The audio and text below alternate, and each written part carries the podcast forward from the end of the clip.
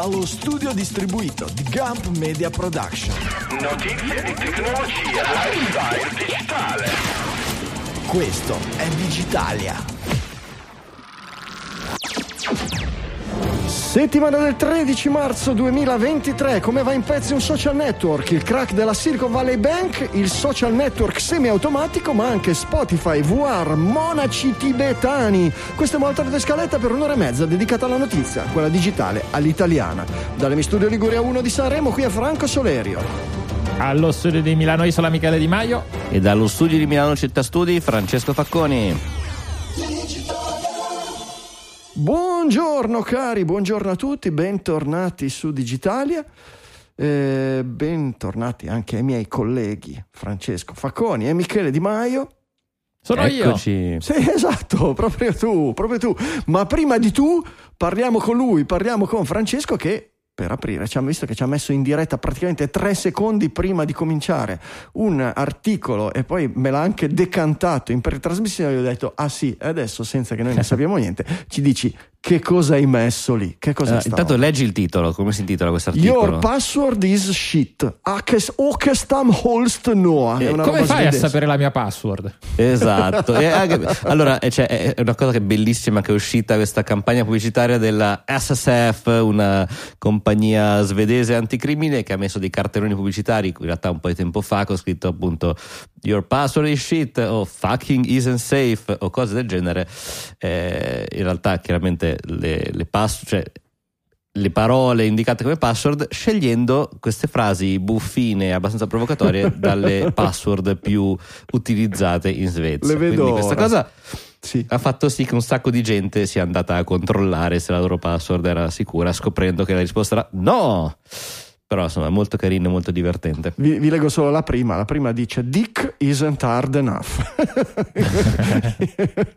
Technically the Viva la Svezia! Esattamente. E oh, ragazzi, sono cresciuti senza il dominio ecclesiastico per secoli come abbiamo avuto noi. e Sono proprio così. Don't trust mom with your secrets. Fucking isn't safe. Fucking Get Safe è la cosa più bella. Mamma mia che roba, mamma mia che roba. Vabbè, questo finisce dritto dritto nella copertina di capitolo, non di episodio, ma di capitolo.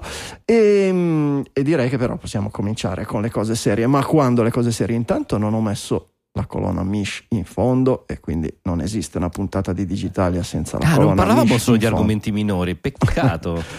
Allora raccontatemi sta roba dei buddisti su TikTok che credo che sia seconda solo ai fascisti su Marte. Però un po' più, un po' più reale dei, dei fascisti su Marte è questo articolo che è uscito sul Rest of the World, che è una testata di cui forse abbiamo anche già Sì, parlato, che sì, si sì. occupa, eh, si occupa appunto di coprire quelle che non sono le- le- i paesi mainstream. Quindi in questo caso parliamo della Svezia, Cambogia. Esatto, come la Svezia. Eh, e in particolare nella Cambogia, quindi siamo nel sud-est asiatico, immaginatevi tanto tanto caldo, tanto tanta umidità, eh, ci sono i monaci buddisti che eh, fanno i, vide- i videini su TikTok, che non sono necessariamente i videini simpatici su TikTok, eh, però ehm, anzi il loro obiettivo è quello comunque di portare avanti il Dharma, eh, la, parola, la parola del Buddha e le gesta del Buddha, eh, però anche su TikTok. Ovviamente non è che fanno tanto i balletti su TikTok, ma c'è qualcuno che comunque combina eh, il, diciamo, la lezione un po' più seria con qualcosa magari di un po', di un po più leggero. E Insomma, il cerca di problema- portare il, il verbo all'interno di quello che è il, eh, il formato di TikTok, diciamo. Esatto, esatto. Anche perché poi stiamo parlando di monaci, monaci piuttosto giovani, quindi si parla di questo, di questo monaco eh, Bo Pisei che ha 22 anni, quindi assolutamente un, eh, un genzer eh, che è abituato magari a parlare eh, tramite i social in un certo, in un certo tono. e quindi ecco, sono, arrivati, sono arrivati i monaci Matusa. e- Esatto. Esatto, no, ma infatti perché ne go- go- go- parliamo? governo. Qual è l'argomento in realtà di questo? Non tanto probabilmente il fatto che facciano eh, questi post su Twitter, Eh. quanto il fatto che ci sia un'interrogazione in realtà ancora senza una risposta ben definita. Eh, nel senso che il, ehm, la, la dottrina buddista impedirebbe il fatto di eh, fare una serie di attività fra le quali ehm, mettersi in mostra e l'essere, influenzare direttamente l'essere su TikTok con, eh, qui si parla di 130.000 follower, comunque con un pubblico importante nel quale l'obiettivo è mettersi in mostra, pone Mm. un interrogativo, ok, dove siamo, cioè qual è il confine fra il nuovo modo di comunicare, comunque un valore religioso, un valore importante, un messaggio, la Dharma, come diceva giustamente Michele, eh, con quello che invece è un, il- il- la vecchia definizione comunque della, della regola. Sì, poi come dire, il buddismo, eh, ci, ci sono varie scuole di buddismo, quindi in realtà questo è questa è una di quelle. Anche il concetto stesso di monaco buddista comunque è molto diverso da quello dei preti, spesso, cioè non sono neanche eh, monaci a vita spesso, ma comunque possono mettere e togliere gli abiti, gli abiti civili. E, però è interessante come com- appunto una religione che poi è, è come dire chiam- diciamo che è più fluida rispetto al cattolicesimo che invece è bella strutturata con un capo e una gerarchia oggi si stia facendo delle, delle domande anche in maniera secondo me anche abbastanza, abbastanza aperta su quale debba essere il confine tra il, eh, il portare il verbo alle, alle popolazioni che poi in Cambogia la- la- l'articolo parla comunque di eh, percentuali importanti della popolazione che oggi usano, usano TikTok, quindi perché non portarlo con, anche adattando un minimo, un minimo il linguaggio? Ecco, quindi poi c'è da dire che discute. in realtà il buddismo, da questo punto di vista, qua si parla del buddismo Theravada, che è quello della, eh, della zona appunto del Cambogia, eh, un altro delle tante correnti, perché appunto sono, sono diverse eh, del buddismo, quella col famoso Dalai Lama.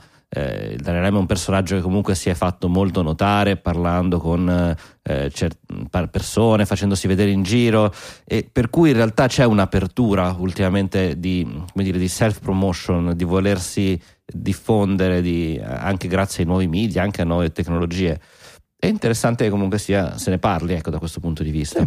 Non ho mai capito se il buddismo eh, prevede qualche forma di proselitismo nella sua forma, lasciamo perdere l'online, perché credo che poi il, il succo del discorso sia quello, cioè buddisti che ti suonano il campanello tipo testimoni di Geova non li ho mai visti, però non so ecco se, se- se- se il proselitismo appunto sia un qualche cosa di previsto, incoraggiato, neutro o addirittura vietato, perché poi alla fine dei conti quello su TikTok, al di là del culto della, della singola persona, se l'account è gestito da una persona sola, è un discorso solo di, di- appunto Beh, di, di- di la marketing. parola proselitismo Mm. forse non è corretta, ma eh, quanto l'insegnamento, ok? Perché Eh, ma proprio attenzione. visto in un modo diverso. Eh no, quindi eh no, no, no, no, no, no, perché l'insegnamento, l'insegnamento c'è, ma presume la volontaria adesione, cioè io faccio, faccio, la, la faccio, mi faccio la mia camminata di otto ore lungo le pendici dell'Himalaya, arrivo davanti al monastero, sto in ginocchio lì in silenzio sei ore, dopodiché mi fanno entrare e chiedo per piacere mi insegnate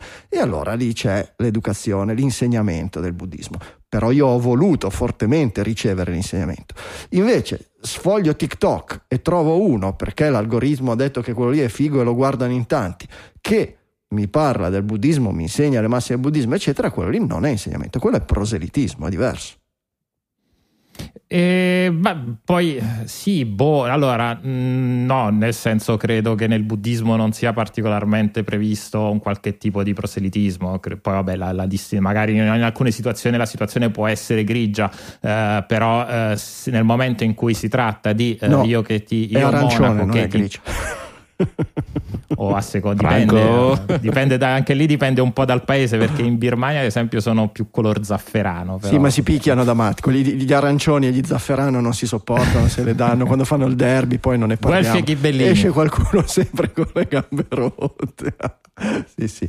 E poi tutte le volte che mi dite Dharma mi viene in mente Lost. Non so Eh, perché. Lost, certo, certo. E da quando ho iniziato a leggere il primo articolo ho detto non devo dirla, non devo dirla, non devo dirla. Viva le VHS. È così, esattamente. Va bene. Comunque, le religioni sono questa cosa bellissima che non fa mai litigare le persone, come questi cattolici che hanno, spento, che hanno speso milioni di dollari su per comprare i dati dalle app che tracciavano per tracciare i preti gay. ecco, è una di quelle Esatto. cose che, oh che bello, ma, ma proprio il messaggio di Gesù, lo diceva Gesù proprio, mi raccomando Certo. andate e tracciate su internet i preti gay perché dobbiamo punirli, isolarli. Venite identific- con, venite con No, me vabbè, diventati perché- traccia- tracciatori di anime, credo ci sia una Dobbiamo punirle, è una cosa che hai aggiunto tu. Qua diceva solamente che hanno speso tutti questi milioni di dollari per cercarli. Basta. Esatto. Per prenderli E come denu- e esempio. denunciarli poi alla Chiesa Cattolica locale. Questa è una Eh, tua interpretazione. No, no, credo che ci sia abbastanza. Sì, credo no, no, ci sia chiaro, scritto chiaro. nell'articolo che è un'inchiesta del Washington Post e fa riferimento in particolare a un gruppo conservatorio, se conservatorio, sì, ciao, eh, di conservatori cattolici in Colorado. Poteva succedere ovunque, eppure è successo negli Stati Uniti. Eh, si chiama Catholic Laity and Clergy for Renew- Renewal, eh, dove renewal vuol dire andiamo a cercare i gay e denunciamolo e denunciamoli al- alla- all'autorità locale cattolica. In realtà nell'articolo poi si parla molto di questo gruppo, di come sia, mh, di come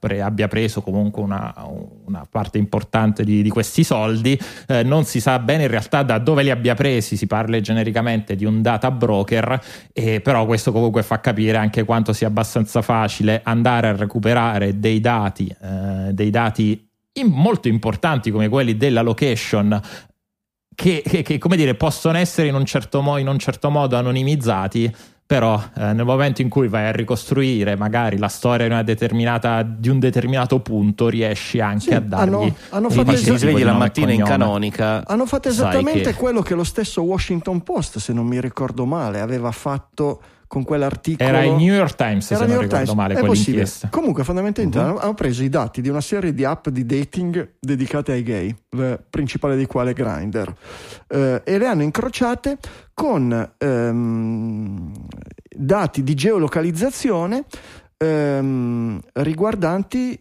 eh, zone dove c'erano le chiese, eh, seminari e, e- e- e altre attività che- che- che- a cui il clero, che- a cui partecipa il clero. E con questo incrocio qui apposta per andare a identificare le persone, quindi a de-anonimizzare, proprio come spiegava l'articolo del New York Times qualche tempo fa. Ehm, ma gli esseri umani come sono, come sono delle persone candide d'oggi?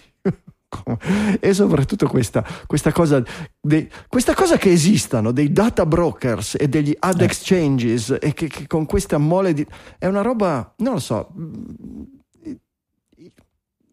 io, io penso che, che- che- che- Sì, no, dovrebbero no. essere quelle cose che fanno scandalizzare esattamente come l'esistenza della pedofilia o robe del genere no?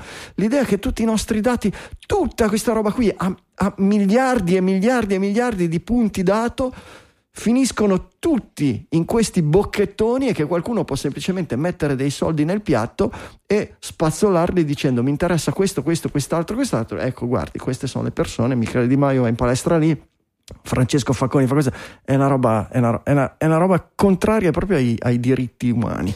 Ma la cosa che mi ha colpito, una delle cose che mi ha colpito di più questo articolo è che non c'è nessuna legge americana che lo proibisca. Eh sì, certo. Ed è lì addirittura ancora di più, cioè siamo ormai per fortuna in Europa un po' di tentativi di proibire queste cose, poi non so quanto efficaci. In America siamo ancora a tutto è possibile prendere dati, venderli, comprarli, unirli. È così. Vabbè, intanto il- il- lo stagista mi scrive su, su- su Slack che lo shakubuku, letteralmente spezzare e sottomettere, nel buddismo Nichiren, è la prima azione di rispetto nei confronti degli esseri umani. Sì, ma il, il buddismo Nichiren non conta un cazzo, lo sanno tutti. Sì, se che è professato altri, da tre persone. eh beh, questo l'ha detto lo stagista, tu mm, dai due frustate allo stagista. Va bene. Allora, dalla religione alle banche, e siamo, siamo in, è un'altra La religione. religione del denaro. È un'altra Franco. religione, stavo per dire, esatto, con degli idoli diversi, siamo passati dall'arancione al verde, ma alla fine dei conti non cambia poi tanto. Eh, Silicon, Silicon Valley Bank, SVB, eh, panico tracollo tra giovedì e venerdì, corsa alla banca, corsa al denaro per eh, ritirare i depositi nel momento in cui nelle eh, chat che raggruppavano ehm, investitori e ehm, personale impiegato nelle start-up hanno iniziato a veder circolare su queste chat appunto la voce che la banca era in difficoltà. La Silicon Valley Bank è una banca molto particolare perché è una banca, è la banca a cui si appoggia fondamentalmente il 50% ho letto, che è una cifra colossale delle, Enorme. delle start-up eh, della zona della Silicon Valley e la corsa alla banca ha creato una crisi di liquidità che ha portato il, eh, le autorità a dichiarare la banca eh, chiusa, mh, neanche fallita, proprio chiusa, non, non, eh, le banche non passano neanche attraverso le, le, le varie procedure che, ci sono negli Stati. Uniti. Hanno bloccato gli sportelli, hanno congelato tutti, hanno detto ai dipendenti di rimanere a casa e festa finita. Smart working forever. Alla cara vecchia corsa agli sportelli. La famosa Che- corsa agli sportelli, sì. Esatto, che è nata, come dicevi tu, attorno tra mercoledì e venerdì, anzi, più o meno, diciamo, il panico è partito mercoledì, venerdì, venerdì su quelle voci di cui si parla, su voci in realtà come di quel chiacchiericcio relativo a un, alla vendita da parte di SVB di una serie di securities di titoli a, mm, in perdita. Perché eh, stavano vendendo dei titoli in perdita? Perché con l'aumento dei tassi di interesse eh, da parte delle banche centrali, compresa la, la Federal Reserve, gli investimenti che la banca aveva in, eh, dire, in pancia rendevano comunque il rendimento medio di questa banca era di sotto del rendimento medio da parte del- dei, dei titoli, dei titoli di Stato. E quindi eh, hanno deciso di liquidare, di liquidare una parte di questi, di questi asset. Sì, 2 miliardi e mezzo di dollari, una cosa Vabbè, simile. esatto, una robetta come io stamattina quando sono andato a fare la spesa. E, Pensavo la brioche al bar. esatto.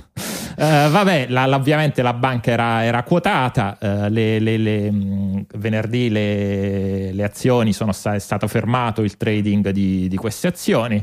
Arriva- sono arrivati, eh, non mi ricordo qual è la, la, la Federal Deposit Insurance eh, Co- Corporation, che deve essere tipo un qualche tipo di consob della- degli Stati Uniti, e ha messo una bella sbarra davanti ai, ai, mh, alle porte di questa banca, creando poi non pochi problemi, non solo alle aziende, perché ovviamente ci sono vari livelli in cui queste, le aziende poi della Silicon Valley erano coinvolte con questa banca, da chi teneva proprio i fondi, quindi tutte le start-up che, ah figata, ieri ho, ho recuperato 50 milioni di dollari da- dagli angel investment, ah andiamoli a depositare nel mio conto Eh sì, della, certo, della nel conto SVB. dell'azienda. Poi da quel conto E lì si sono trovati il giorno dopo che appunto Eh sì. non potevano, non potevano Ma la cosa interessante, la cosa bella rispetto a bella tra virgolette rispetto a corse allo sportello precedenti che sono momenti decisamente drammatici ci- è che que- queste essendo state vissute da persone che lavorano sulla rete e hanno un certo tipo di eh, attitudine a condividere sui social le, le loro esperienze anche lavorative abbiamo dei resoconti che sono, eh, che sono quasi sono toccanti dei resoconti Mhm. ora per ora no? di gente che è stata svegliata nel cuore della notte eh, gente magari responsabile di, di- di- una startup eh, che dall'oggi a domani si è ritrovata senza la possibilità di pagare gli stipendi ai propri dipendenti e che quindi di ora in ora cercava di capire meglio nel cuore della notte, capire se la banca la mattina sarebbe stata ancora aperta, cercavano con i meccanismi del banking online di spostare i propri capitali, alcuni conti riuscivano a svuotarli e a spostarli su altre banche, altri no, con queste- questi momenti di, di- di- angoscia e insomma si riesce quasi a viverli in prima persona. Il problema era il rischio di contagio, anche perché eh, le banche, il sistema interbancario è abbastanza connesso e soprattutto eh, buona, potete immaginare startup Silicon Valley, ehm, Bankman Fried o Fried vi ricorderà qualche cosa, eh, una buona parte delle startup che avevano i soldi lì sopra sono startup dedicate a strumenti di finanza. Ma E- non solo, fra l'altro, s- 15 anni fa è fallita Lehman Brothers e Sì, ma quella sai, ce la ricordiamo tutti. È vero Sì, che è una cosa eh, molto diversa. era una cosa, era un pochino diversa ma come- come- è anche vero che come la dimensione. dimensione della, ba- della prima banca che è andata a fallire, che era la Washington Mutual Bank, più o meno era delle stesse dimensioni, un Sì. filino più grande, per cui Però comunque attenzione, sia un perché- po' di richiamo e di paura che ha Certo, ma creato poi un effetto eh, rotolamento, Domino. quindi la paura ha creato eh, ulteriori ritiri che hanno creato ulteriori paure, eccetera, eccetera. Per Il- cui il, il mercato pro- chiaramente Il problema era anche appunto se eh, fallendo, chiudendo questa banca fallivano a catena start-up dedicate a finanza, criptovalute e robe del genere, c'era un, un- un- ancora aumentato rischio di, di contagio, perché avete visto già lo scossone dopo il fallimento di, di- di- cui parlavamo prima e, e- e quindi qui no, immaginatevi se vanno iniziando a andare a gambe a larga Coinbase o robe del genere. Ehm, Panico vario, le nostre borse peraltro hanno risposto malissimo perché ovviamente lasciandosi Sì, non è stato un buon giorno per i titoli banca. più dal panico di quello necessario, perché alla fine dei conti in realtà il- il- la situazione europea era ben diversa, è fallita una, è fallita una banca a New York, eh, forse era quella che citavi tu Francesco come, come contagio, e, mm, e questo ha fatto decidere di- al, al governo americano di intervenire eh, in prima persona per riproteggere tutti i correntisti, anche quelli al di là. sì, Sì, soprattutto anche perché la, la legge... garantendo eh, vai, vai, vai, Michele. No, dicevo, la legge negli Stati Uniti copre i depositi fino a 250 mila dollari. Yes. In eh, Europa 100 mila euro, vado, vado a memoria. Eh, poi, vabbè, poi una banca, capite che la banca della Silicon Valley, comunque, buona parte dei correntisti avevano più di 250 mila dollari. Quindi diciamo che ci sono stati problemi. Oggi ho visto che è intervenuto anche lì, non, mi ricordo, non so se la stessa agenzia o altre agenzie del governo degli Stati Uniti per vedere ecco, se è possibile fare intervenire altri sistemi di assicurazione del eh, diciamo Se del, non mi sbaglio hanno garantito bancario. l'intero capitale Sì. aprendo una nuova Sì. banca per riuscire a gestire tutto il capitale a quel punto poi Sì, eh, che- tranquillizzando temporaneamente però no, che non è bailout Non è un salvataggio, che assolutamente. La banca fallisce, i dipendenti perdono lavoro, i manager in realtà sono stati tutti riassunti da questa nuova società bancaria insomma ma siamo al lunedì di una cosa che è successa di venerdì e quindi comunque sia ancora tutto in movimento nel frattempo è fallita anche la filiale inglese UK Mhm. Esatto. Mhm. eh, della Silicon Valley Bank, anche lì inizialmente sembrava che fosse staccata, è una filiale molto piccola rispetto a quella americana. Eh, se l'è comprata una delle principali banche inglese per una sterlina che ha recuperato quindi il Ci Eh, saranno delle- dobbiamo comprare noi, scusate. Ci- però, eh, certamente. Voi non sapete gestire una banca? eh, ma tu hai sterline noi abbiamo solo euro qua Ah, caspita. Quello è il problema, la Brexit Ecco, il io problema. io due certo. sterline gliel'avrei date ma No, il problema E poi Eh. tutto questo è dovuto anche a una riduzione della regolamentazione per quello che riguarda le banche, le banche regionali. Quindi sì, alcune, su alcune cose forse abbiamo imparato dalla crisi di 15 anni fa, su altre meno e quindi nel 2018 eh, è, stato, è stato Trump che aveva firmato questa legge per ridurre il, ehm, diciamo, il- l'attenzione posta sui conti delle banche regionali in particolare e questa era uno di quello. Ci ci saranno delle grosse polemiche, nasceranno delle grosse polemiche perché ovviamente lì c'è una, c'è, c'è- c'è, come sempre si vuole dare e c'è una connotazione politica sia nel voler salvare Franco, che non con- voler salvare i correntisti. In realtà la, la legge americana, quella del, del limite alla- all'assicurazione, è una legge che prevede che, che- che- che nello spirito salva i piccoli correntisti nell'idea che i grandi correntisti, cioè i, i grandi patrimoni, siano in mano a delle persone a delle- o a delle istituzioni che sono in grado di in qualche modo eh, difendersi dalle malversazioni delle banche, mentre i piccoli Cioè, correntisti mettendo no. i soldi alle Bahamas. Eh, sì, o comunque conoscendone i meccanismi, cer- di una banca, con le varie capendo quando una banca, ne- nello spirito, e quando una banca sta malversando. E, mh, il fatto di pagare, di, di- di- pagare il governo sarà, sarà foriero di polemiche perché ovviamente bisogna capire da dove escono quei soldi. Qualcuno dice che in realtà la crisi era solo di liquidità e quindi la banca ha asset non liquidabili in tempi velocissimi, ma comunque sufficienti a coprire tutti quelli che erano i debiti della banca, nel qual caso il contribuente americano ci mette zero.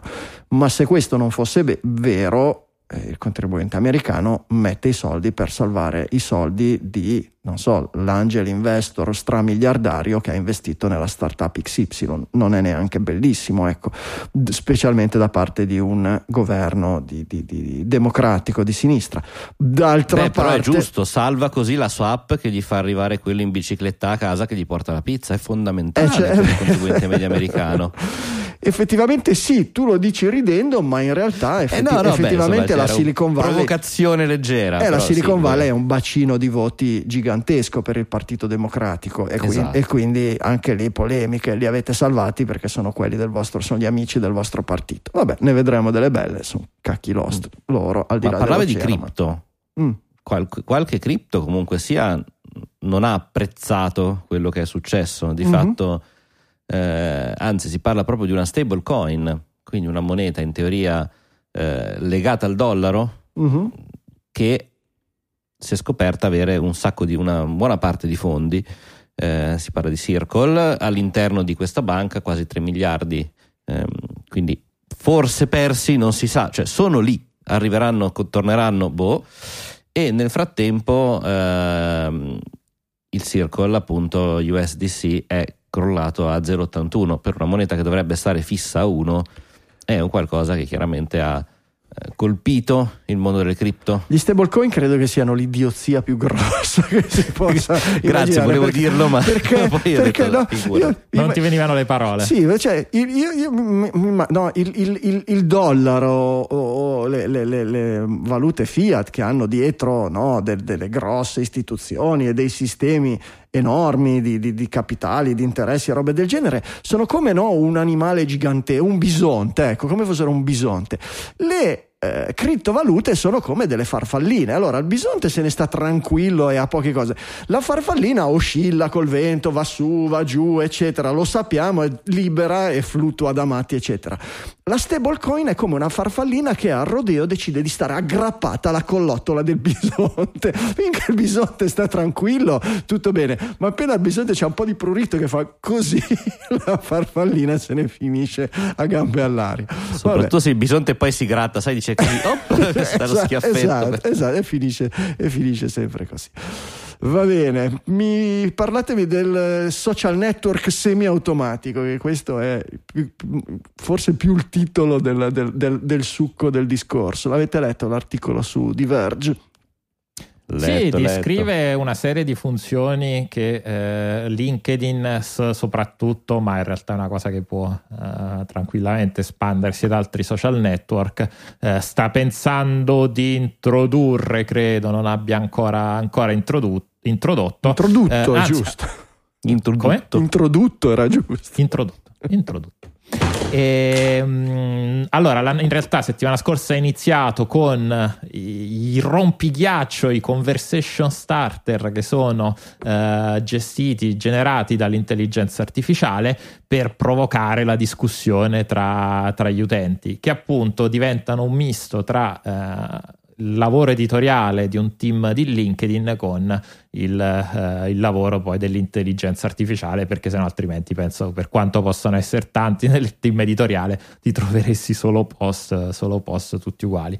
Eh, l'idea appunto è di ehm, di creare appunto una, l'articolo di The Verge parla di un, semi, di un social network semi-automatico come macchina dell'engagement, che è un po' quello di cui avevamo parlato digitale oramai un bel po' di settimane fa, dove quasi c'hai un social network dove innanzitutto i bot se la cantano, se la cantano e se la suonano, eh, però soprattutto personalizzato su quello che può essere il tono di un di un determinato utente, senza che questo utente necessariamente debba scrivere i suoi, i suoi Ecco, contenuti. Però, cioè, fino ad oggi no, abbiamo vissuto un'era in cui i social network hanno fin- funzionato benissimo, no? perché ovviamente il loro obiettivo era l'engagement. Connecting people. E quindi, e quindi sceglievano i, i post da fare circolare di più in base non tanto all'utilità sociale, ma a quello che faceva più incazzare, fomentare, eccetera, eccetera. L'abbiamo vissuto, scegliendoli però tra le cose scritte dagli esseri umani.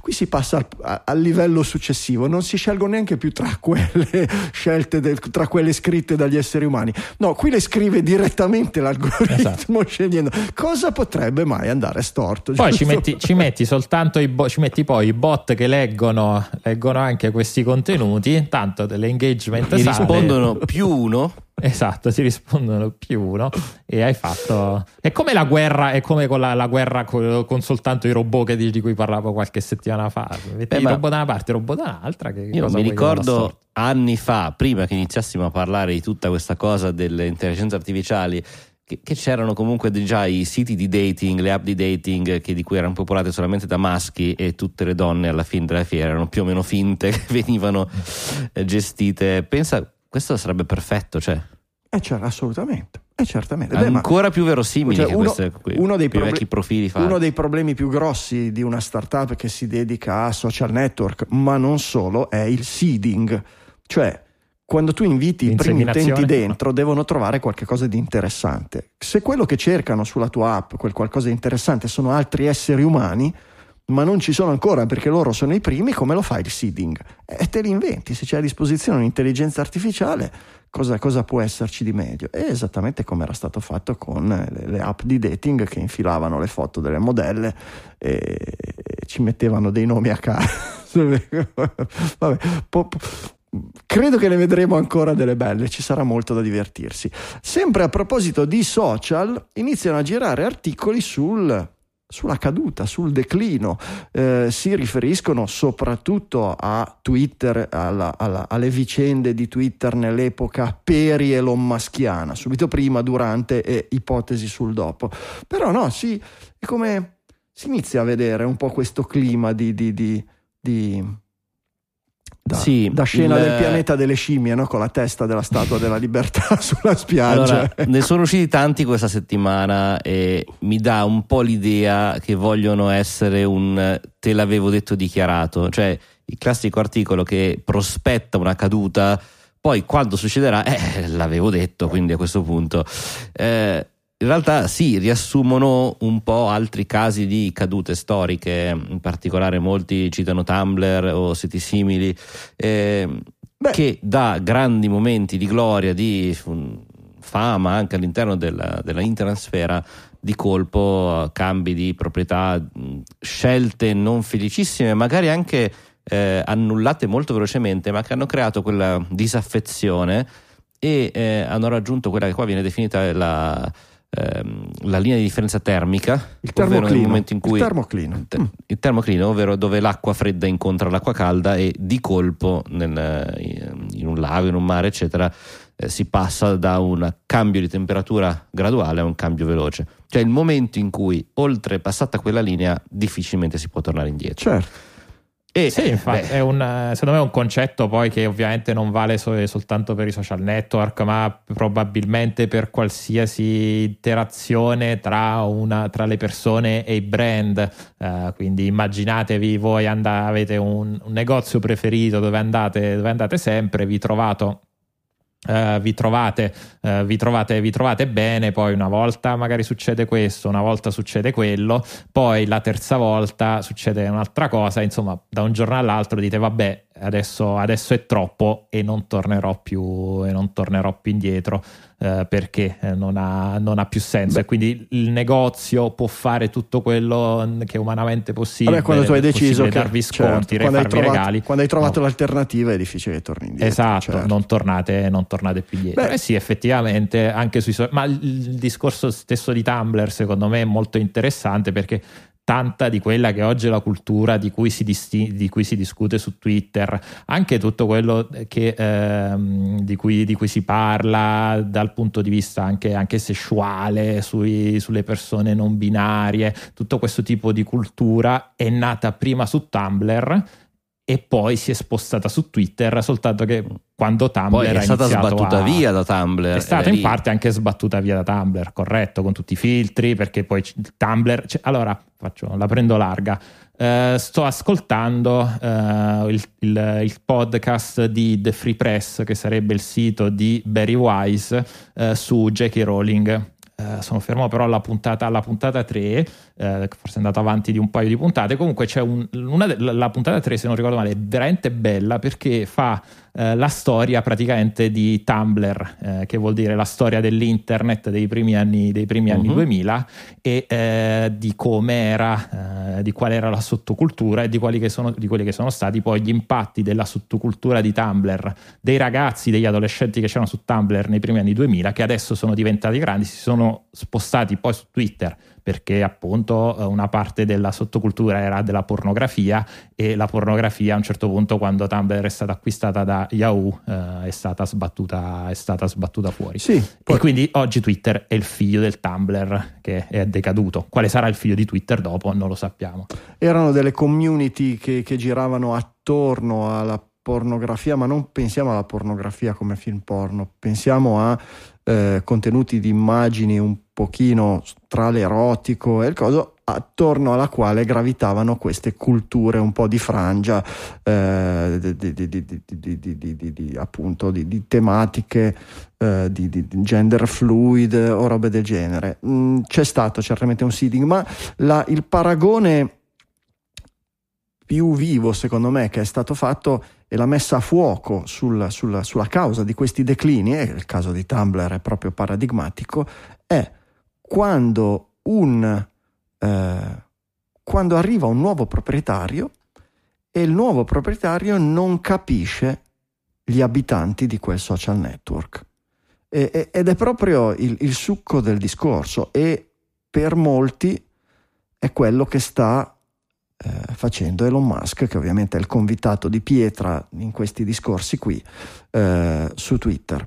Ora, di nuovo, bisogna un attimino capire i punti di vista, perché eh, la community che si è vista non capita da Elon Musk e quindi è scappata da Twitter è una community tech oriented no? quella che utilizzava i client di terze parti, quella che era, erano amici o comunque in contatto, comunque seguivano su internet i vari dipendenti di Twitter che sono stati in massa cacciati via. E quindi non c'è dubbio che nella comunità tech ci si è visti non capiti da Elon Musk e si è scappati verso Fediverso e verso alternative.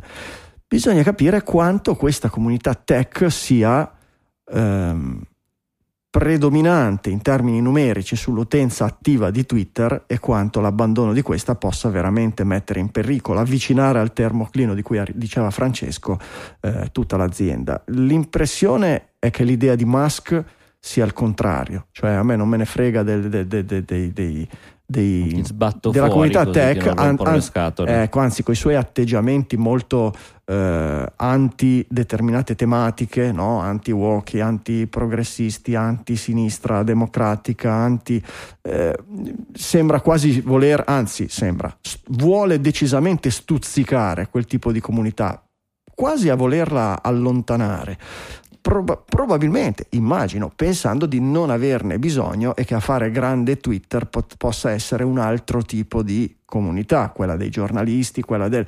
che se vogliamo, no? giornalisti, eh, opinionisti, ehm, leader Stanno politici, resistendo. non hanno avuto questa, questa reazione eh, di antipatia nei confronti di Elon Musk e della Twitter post Elon Musk. Per cui è ancora possibile che ci sia un futuro di Twitter eh, roseo alternativo a. Eh, ve- lo, vedremo, lo, vedremo, strada facendo. La mia idea è che appunto Elon Musk mh, sia un po' kamikaze perché eh, Twitter ha bisogno di, di, di, un atteggiamento da kamikaze e lo faccia secondo le sue personali inclinazioni con cui si può essere più o meno d'accordo, eh, ma che, ma che ci sia una strategia ben precisa. Poi che questo porti a del buono o del cattivo lo vediamo, probabilmente a del buono non per Twitter ma per il resto del mondo. Eh, un, uno degli esempi di come, di come Twitter, eh, eh la Twitter di Elon Musk voglia quasi rendersi antipatica a un certo tipo di comunità, sono uscite le eh, cifre eh, del, delle, degli abbonamenti per avere accesso alle API di Twitter, quelle uh-huh. che mhm. usavano i client di terze parti e che sono stati buttati fuori a calci, e fondamentalmente per un account come servirebbe a una tweet bot o una roba del genere, 40.000, 42 mila dollari al mese. che leggevo i commenti di chi aveva di Tweetbot, di Twitterific, eccetera, eh, dice non, non, non, è lontanamente, neanche lontanamente sostenibile da, da, da uno sviluppatore di, di, di, app del genere. Ma non solo, Questo, questi stessi prezzi sono anche per permettere di leggere quantitativi di dati come eh, utili ad esempio per l'università e i centri di ricerca e questo mezzo milione di fatto è la cifra annuale se moltiplicate 42.000 per eh, porta comunque a uno 0,3% dei messaggi leggibili che sono pochissimi uh-huh. per poter fare eh, big data analysis certo. quindi c'è anche proprio una volontà di eh, di escludere un certo tipo sì, sì. sì, sì. Anche perché poi questi, queste ricerche del mondo accademico negli ultimi anni sono quelle di cui parliamo quando diciamo eh, il social network X eh, peggiora eh, la, o, la, o, un certo tipo di algoritmo peggiora l'umore dei giovani adolescenti. Stiamo parlando di quel tipo di, di, quel tipo di scopi, di utilizzi lì, altri ci sono anche quelli a scopo politico, anche quelli a scopo, a scopo, a scopo PR però ci sono anche quelli pure quelli per tracciare i preti come abbiamo visto prima. O quelli per tracciare, per tracciare, i preti. Vedi, costerà però... molto di più tracciarli adesso. Comunque il risultato di tutto questo può essere non così pessimo. Potremmo essere un giorno grati a Elon Musk per aver dato uno scossone e avere in qualche modo portato tutta o quantomeno una parte della comunità su Twitter, quella che magari a noi ce ne frega di più, su istanze diverse, su istanze di Fediverso eh, e anche l'attenzione di aziende. Iniziamo a vedere l'attenzione di, di veramente di big tech, parliamo di, eh, parliamo di Meta che ha annunciato lo sviluppo di qualche cosa eh, di social. qualcosa di incredibilmente innovativo come nel, nella storia di queste aziende che o acquisiscono o copiano. Beh, però Michele, qui non puoi né acquisire né copiare. Se veramente vuoi entrare sul metaverso, entri sul metaverso. Non lo so se c'è un modo di fare, in qualche modo, di fare, come dire, barging, cioè di, di, di, di ad, di adottare il metaverso in maniera tossica, cioè in qualche modo no, di dire Perdonami va bene. Franco, però.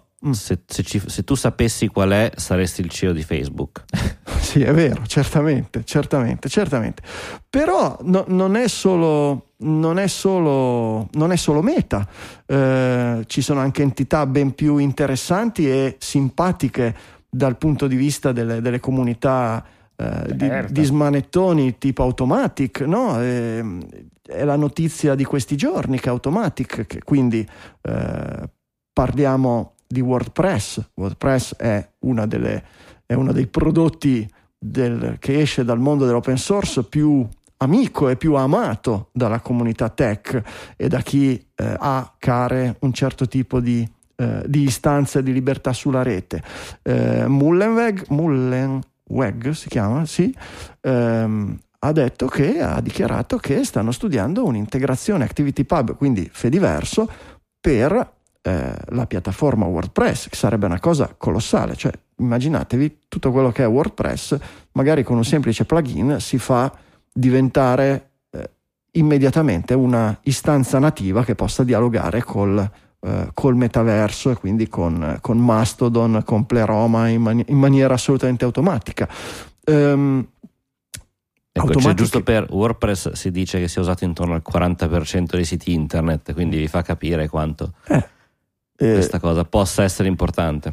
Automatic è anche la proprietaria di Pocket Casts da sì. qualche tempo. Pocket Cast è uno dei client più multipiattaforma e più utilizzati al mondo e eh, non è uscita tanto la notizia, ma ne ho sentito parlare di questa call che c'è stata, eh, a cui ha partecipato anche Mallenweg dove hanno dichiarato l'adozione, l'interessamento era già conosciuto da qualche mese, ma l'adozione di parte del namespace del podcasting 2.0. Anche qui sono delle cose interessanti, sono dei movimenti molto molto interessanti di eh, spostamento e di abbracciare eh, delle logiche di cultura open come risposta. No, eh, alla fine dei conti Pocket Cast oggi si trova di fronte dei colossi come Spotify, come Apple, che cercano di in qualche modo tirarla fuori da, ehm, metterla in minoranza. Su Pocket Cast non puoi certamente accedere alle, alle esclusive di Spotify o alle esclusive di Apple e Pocket Cast non è il piccolo player. Podcast è un grande player e oggi con dietro un, tra virgolette, editore gigantesco.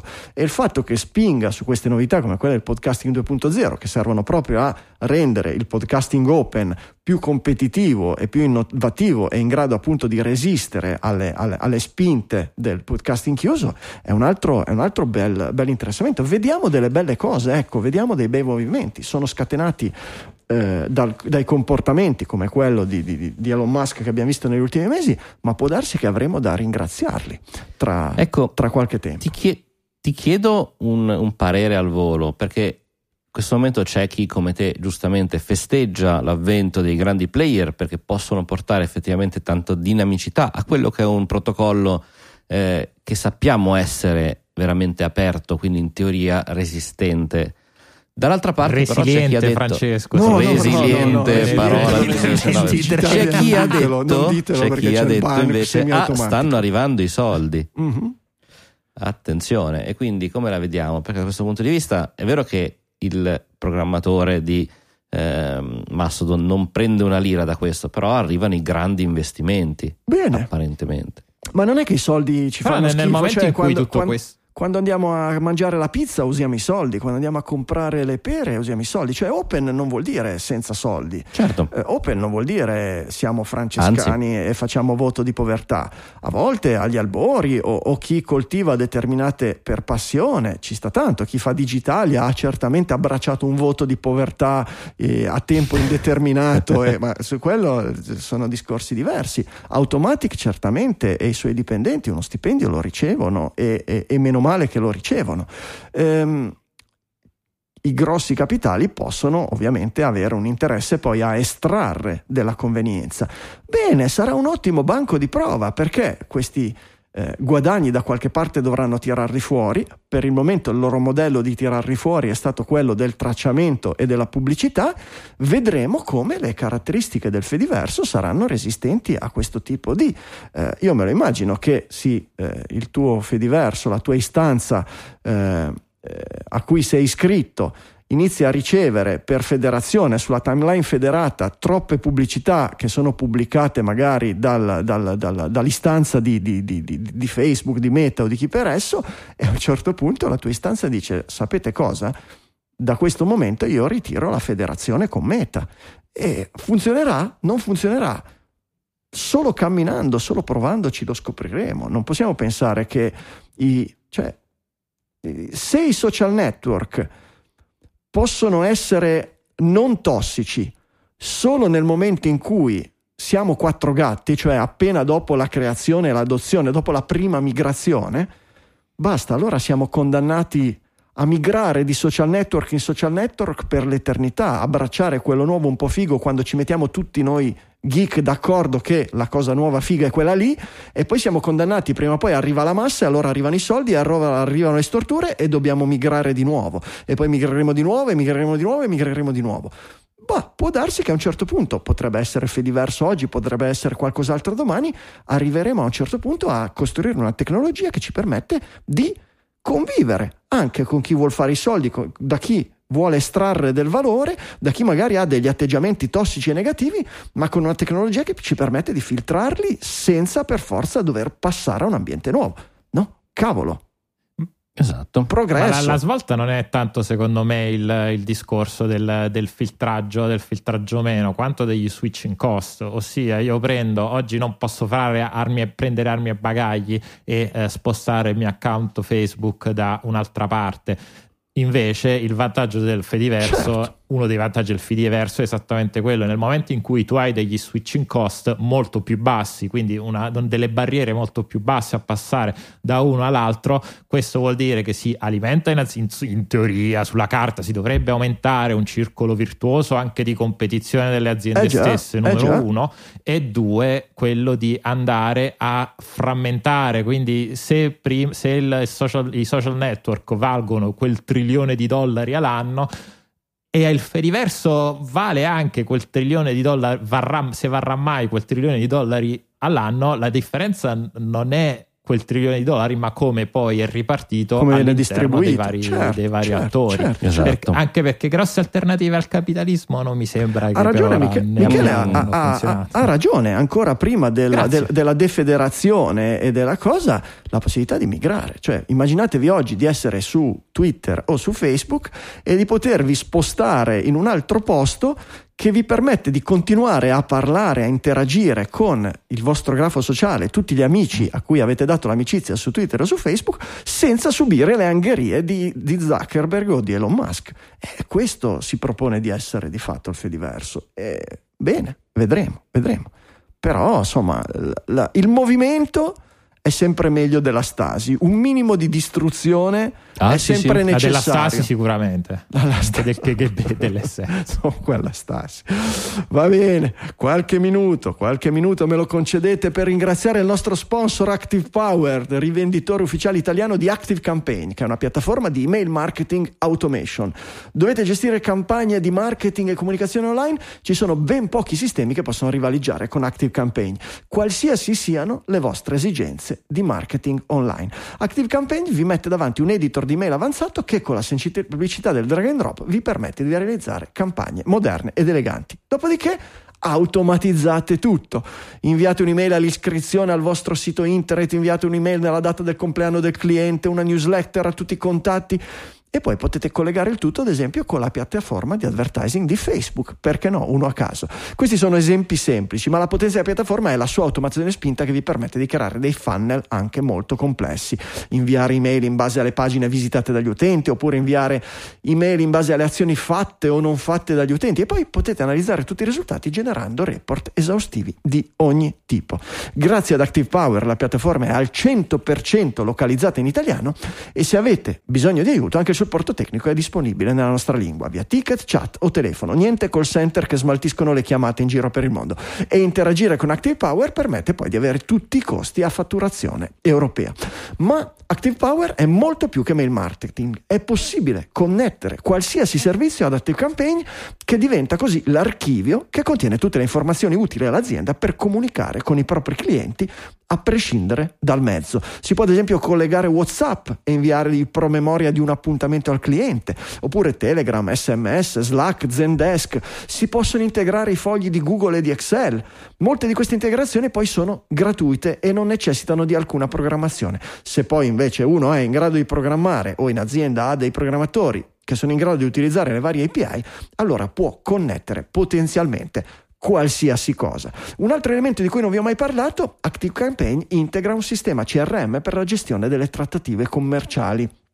Utile ad esempio per il libero professionista che di solito si perde tra le mille richieste dei clienti e qui invece può gestire tutto tramite la piattaforma, anche con l'app dedicata per smartphone, con i vari task, gli avvisi e i promemoria. E se si hanno diversi agenti o venditori, possiamo dare a ognuno di loro un accesso in modo che ognuno segua le proprie trattative, mentre il responsabile può accedere a un pannello di statistiche avanzate dove vede i tassi di conversione degli agenti, le task non finite o magari identifica problematiche nei vari iter delle trattative. Insomma, Active Power è molto di più di un sistema di gestione marketing, è un vero e proprio metodo che vi permette e vi insegna le migliori strategie di marketing per generare clienti fidelizzati. Vai su activepower.com e scopri un modo migliore per fare marketing online. Grazie a Active Power per aver sponsorizzato anche questa puntata di Digitalia.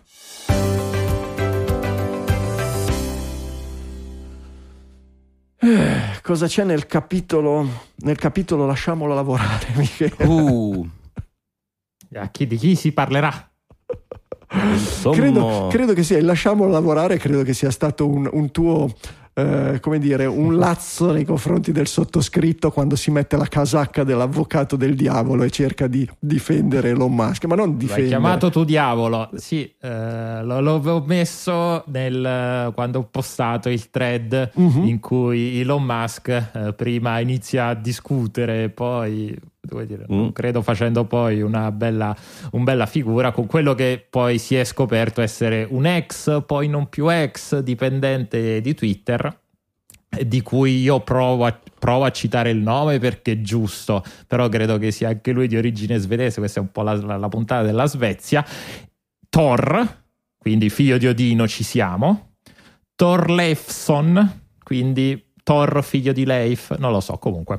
Eh, questo dipendente di Twitter che aveva fondato una, qualcuno dice anche più aziende che poi sono state acquistate da Twitter nel corso, nel corso degli anni.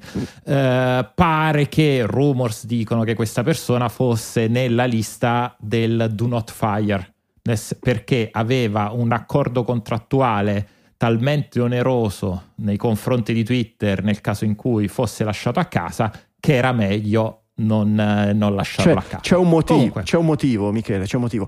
Eh, sì. in, intanto direi dal, dal nome eh, più isla- islandese, islandese anzi, che vedese. Se tu avessi... È la persona dell'anno di quest'anno islandese. Se, se tu avessi visto la serie che ti ho consigliato qualche settimana fa, cos'era? Trapped, la serie islandese mm. in lingua originale, avresti riconosciuto il suono di, questo, di, questo, di, questi nomi che sono una roba impronunciabile. Ma eh, aveva un contratto di quel tipo lì perché non era un dipendente qualsiasi, era uno dei fondatori di una uh, startup che è stata acquisita da Twitter. E quando sì. le startup vengono acquisite da aziende tech grosse, di solito nelle, nelle Ehm, nelle trattative si inserisce l'assunzione del fondatore con un certo tipo di contratti che controbilanci quelli che sono di solito gli accordi di non concorrenza. Cioè il concetto è tu stai da noi, ti ricopriamo di soldi per comprare la tua azienda e continueremo a ricoprirti di soldi e tu in cambio ci prometti che non ci lascerai mai e se anche ci lascerai non, non, rifarai la stessa cosa che abbiamo comprato da te in maniera concorrenziale nei nostri confronti. Questo è il motivo. E se del... ti mandiamo via ti copriamo ulteriormente di soldi. E tu continui però a non conco- a competere, certo, questo è il motivo della, della lista do not fire di, di, di, queste aziende. E Elon Musk ha pensato bene di non considerare neanche di rispondere a caso. Ma non solo, Ma non perché so. è stato, cioè, è, è stato beccato da questa provocazione, nel senso che questa... Esatto. Eh, questo Halli, eh, come si chiama il nome proprio, eh, ha, ha, iniziato a scrivere dicendo: Ma un po' che cerco HR, non ho ben capito perché il mio portatile sia disconnesso, non riesco più a loggarmi da nessuna parte. Non è che per caso sono stato licenziato, no? E da lì, quindi, eh, intanto non si sa quanto veramente l'abbia provocato. C'è chi dice che sia stato tutto, tutto studiato da parte sua. Eh, gli ha iniziato a chiedere non Musk cos'è che fai, dimmi qualcosa per cui tu eh, lui dice vi ho fatto risparmiare mezzo milione di dollari l'anno grazie alla licenza di un software. Quale e, software? E Figma. Inter- Esatto, è stato poi interessante che poi lui a un certo quando Musk gli ha chiesto ok cosa hai fatto, lui ha risposto guarda non lo posso dire perché mi avete fatto firmare un contratto in cui non potevo dire eh, nel dettaglio qual era, qual era, il mio lavoro, al che Musk gli ha risposto qualcosa del tipo vabbè, vabbè non ti preoccupare sono io il capo, dici quello che vuoi e al che lui ha tirato fuori un po' i dettagli del lavoro esatto. di supporto credo a team di design sì, che faceva. Da quello che ho sentito in giro era un, è un uh, bravissimo designer. Mm. Designer non solo in termini di disegnatore, ma, ma proprio di progettista di interfacce e, e, e cose Pluripremiato, fra l'altro. E, e vabbè, e dopodiché l'ha accusato e di fare dalla fa- gag di Figma che mm. Musk ha interpretato come fosse una presa in giro c'è un famoso gioco di parole su internet che si chiama Ligma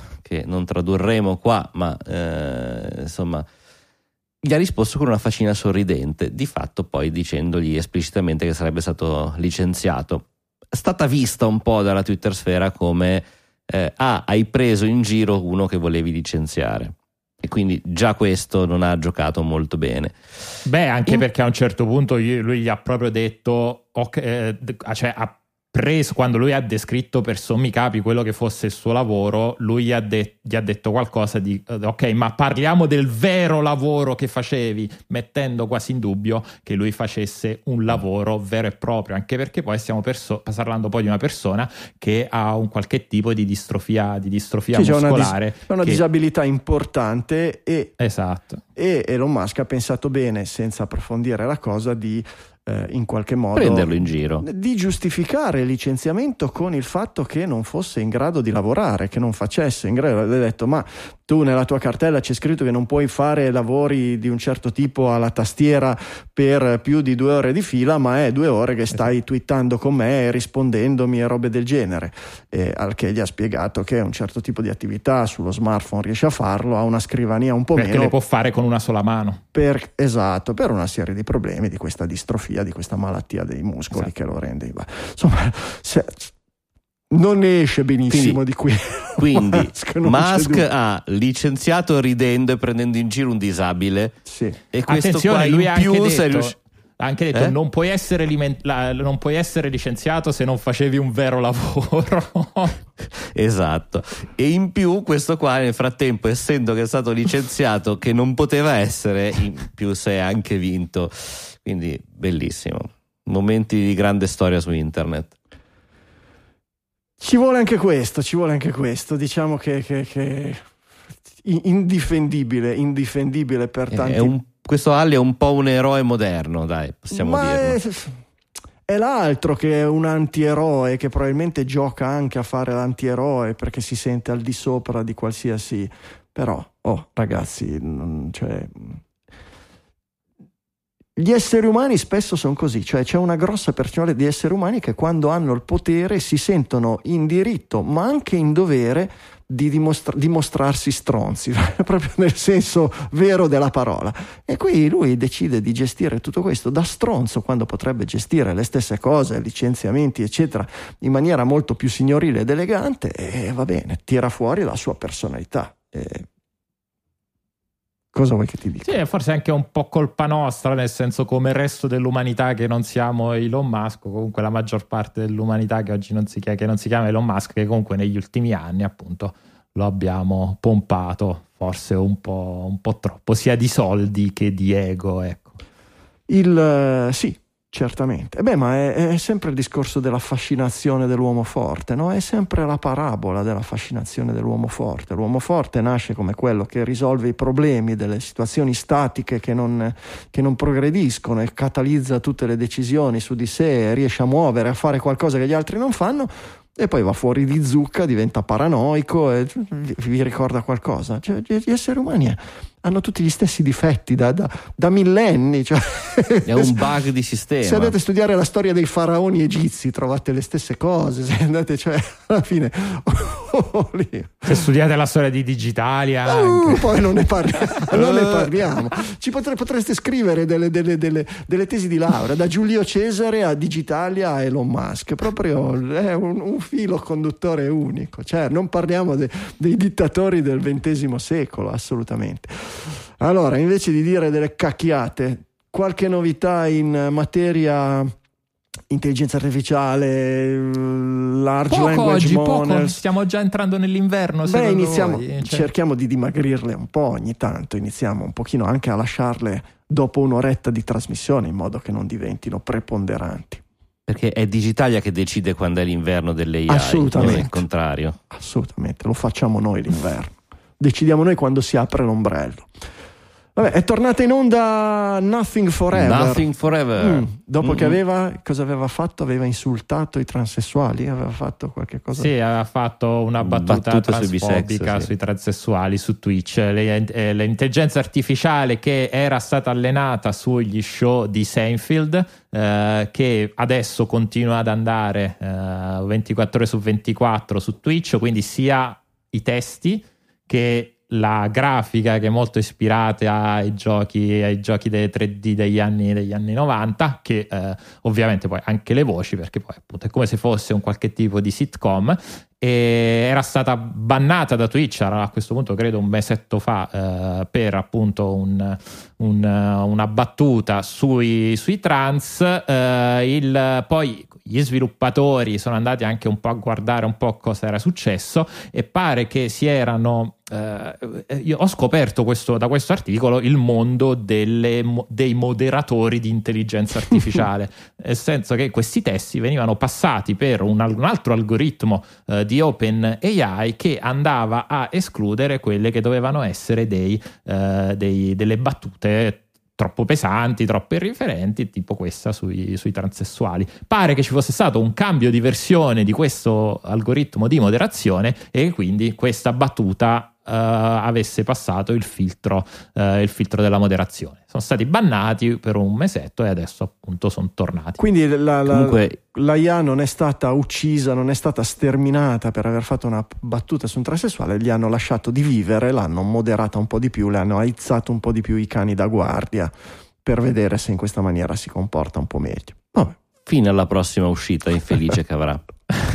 Ma comunque, cioè, l'articolo diceva ci sono 3500 persone che guardano. Io mi sono collegato ora, c'è quasi Terribile. un migliaio di utenti. Cioè, c'è sempre gente che guarda Esatto. ed è questa la cosa che mi sconvolge. Ed è veramente terribile. Poi non so se perché non siamo madrelingua o cosa, ma è veramente pesante da seguire. Eh, Beh, ma quante- quanti sistemi di intelligenza artificiale SSM ci sono, sono usciti in questi ultimi 4-5 mesi?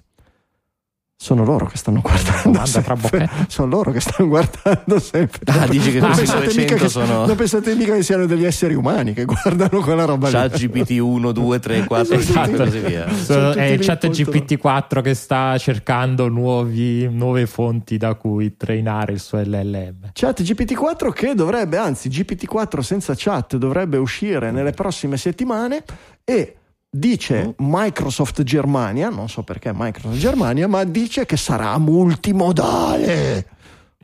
Bene. Cosa cioè, Bene, ok. siamo molto felici di questo. No, lo dice il, il CTO di Microsoft Germania semplicemente perché è andato a fare una presentazione in quella situazione. Ha detto: Sì, sì, è pronto, manca uno o due settimane per l'uscita.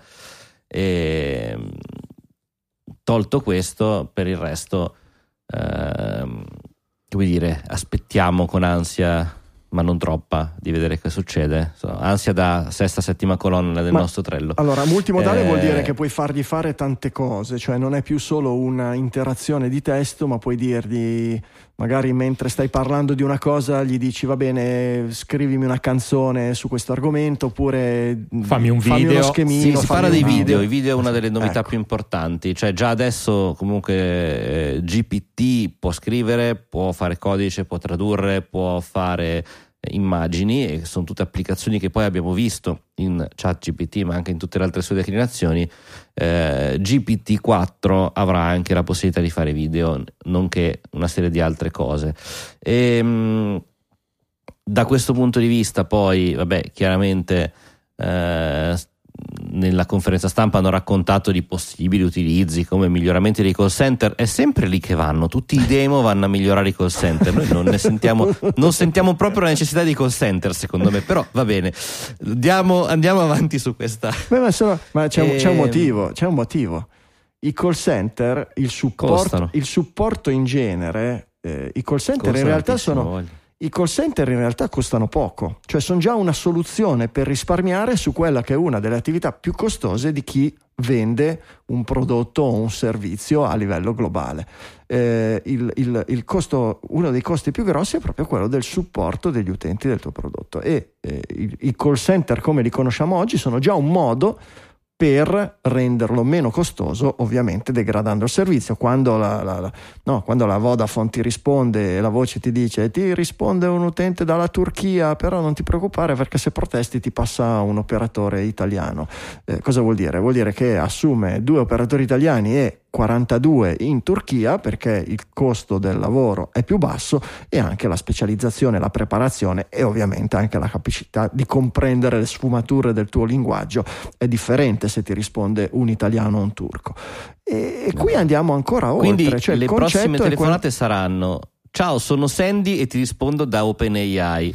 Se vuoi Sì. parlare con un operatore umano, clicca 1. Scordatelo. Ciao, sono Sandy e ti rispondo dall'Albania. Sì, Poi- l'idea, è, que- l'idea è quella. Pian piano. L- l'idea- Esatto. La prima idea è quella di fare summarizing, cioè di fare text to speech, no, speech to text della richiesta del cliente, di e fare, di, di fare summarization, cioè riassunto, un riassunto di significato, in modo da poi poter smistare a addetti del call center eh, e, e permettergli di leggere in tempo breve quella che è la richiesta dell'utente. Eh, questa è l'idea geniale che è venuta. Cioè, mm, Che poi metà delle volte la risposta è solito rompiballe, no? Esatto, e quindi sotto, di- e sotto dice di al- all'utente di spegnere e riaccendere il sistema.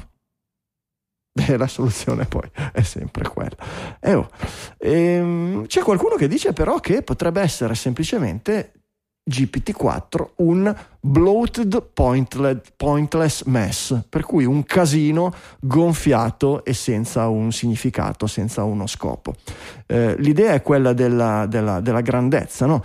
Eh, GPT-3 aveva 175 miliardi di parametri, GPT-4 ha 100 trilioni di, pala- di parametri, per cui siamo a tre, orgi- tre ordini di grandezza sopra eh, perché da 100 billion a 100 trillion direi che adesso eh, per mille esattamente eh, voilà. questo però non vuol dire dice l'articolo di The Atlantic che eh, questo corrisponda indefinitamente ogni volta che si aumenta il numero dei parametri dei nodi e, del, e del pe, del, degli strati della rete neurale a un miglioramento delle prestazioni eh, a un certo punto visto che questi parametri devono essere in qualche modo educati tramite il training fornendogli del materiale già esistente, quindi del testo o delle voci o della musica o delle, o delle, delle, delle immagini e cose del genere, a un certo punto si esaurisce la quantità di, di, di, di, dati che gli puoi dare e soprattutto man mano che si va avanti devi allargare il filtro e quindi eh, si rischia di dover dare dei materiali che sono sempre di, minor, di minore qualità e quindi con il risultato non di migliorare la performance della, della, dell'algoritmo, se algoritmo lo vogliamo chiamare, della macchina, ma addirittura di peggiorarla. E è plausibile questo. Sì, allora, questo articolo è, eh, fa, dire, fa, un po' il punto della situazione di quello che è la discussione tra gli scienziati eh, sul, su, questo, su, questo, tema qui. Dice che fondamentalmente fino ad oggi si è sempre detto se c'hai l'LLM più grande vuol dire che vai con, con, con il set più grande vuol dire che vai, eh, vai meglio quindi il, il, tuo modello alla fine porterà risultati, risultati migliori. C'è, però eh, spiega l'articolo oggi c'è una parte della comunità scientifica che appunto fa questo tipo di ragionamenti forse, forse non è così. Tra l'altro eh, a un certo punto dice eh, questo articolo la, la, finestra di Overton si sta spostando tra i ricercatori di intelligenza artificiale e la, la finestra di Overton è uno di quei concetti che stanno, nel senso sto trovando sempre più spesso che in pratica dice che ovviamente in, um, quando si parla soprattutto di, polarizza, di, polarizzazione delle idee dice la praticamente è preso da un economista degli anni 90 adesso sta uscendo un po' più di frequente perché dice che nel, nel corso della, della storia umana si spostano le, eh, dire, le, finestre di quello che è accettabile, eh, par- eh, di cui è accettabile parlare in, in, sedi mainstream, come può essere un giornale o anche, o anche su, su, un social network. E, e, poi spiega anche perché ci sono qua spesso nelle conversazioni polarizzate non, non, ries- non, ci si riesce neanche a capire, non ci si vuole neanche parlare, proprio perché le Overton window sono talmente distanti che non hanno punti, non hanno punti in comune, come se fosse un diagramma di Venn che non ha, che non ha intersezione. Ecco, è, è, qui è, è applicato appunto al mondo dell'intelligenza artificiale e dell'LM. Tra, i, um, tra, le cose però, le novità che sono uscite questa settimana, noi siamo critici de, per l'intelligenza artificiale, uh-huh. per questi sistemi, eccetera, ma questa che è stata pubblicata su Science è proprio una figata totale. Diciamo che tutto quello che viene pubblicato su Science di solito ha un tasso di fighezza, però la maggior parte delle volte noi comuni mortali non siamo neanche in grado di capirle e di apprezzarli. In questo caso sì, eh, anche se c'è il rischio di comprendere più di quello che c'è in realtà.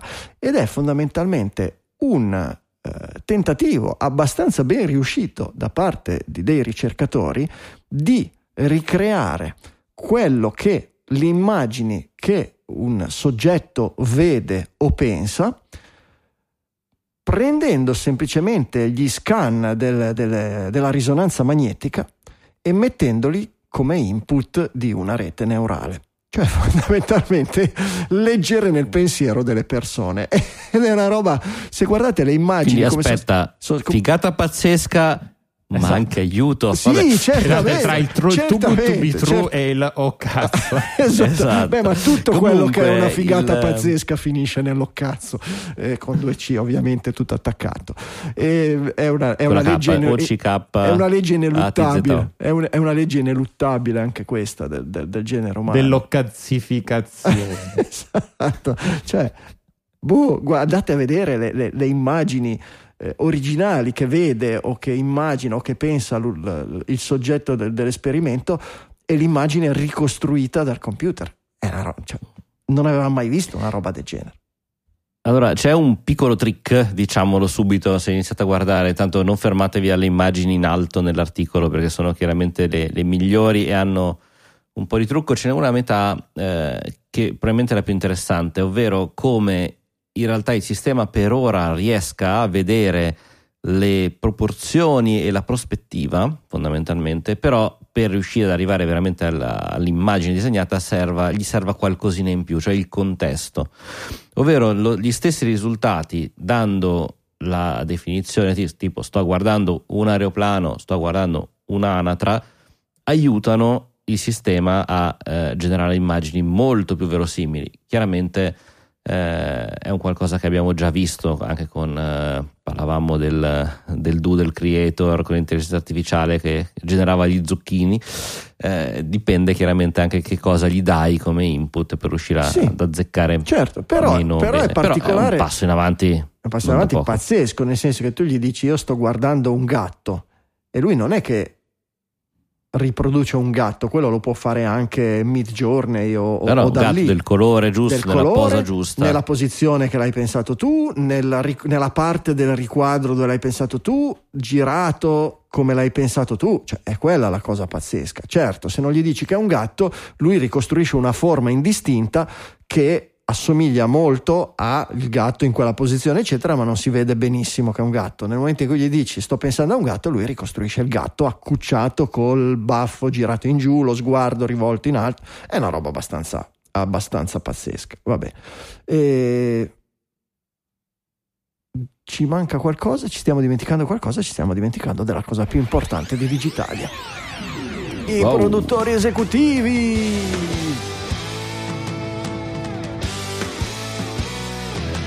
La linfa vitale di Digitalia, la pecunia Digitalia va avanti grazie al sostentamento, alla generosità dei suoi produttori esecutivi.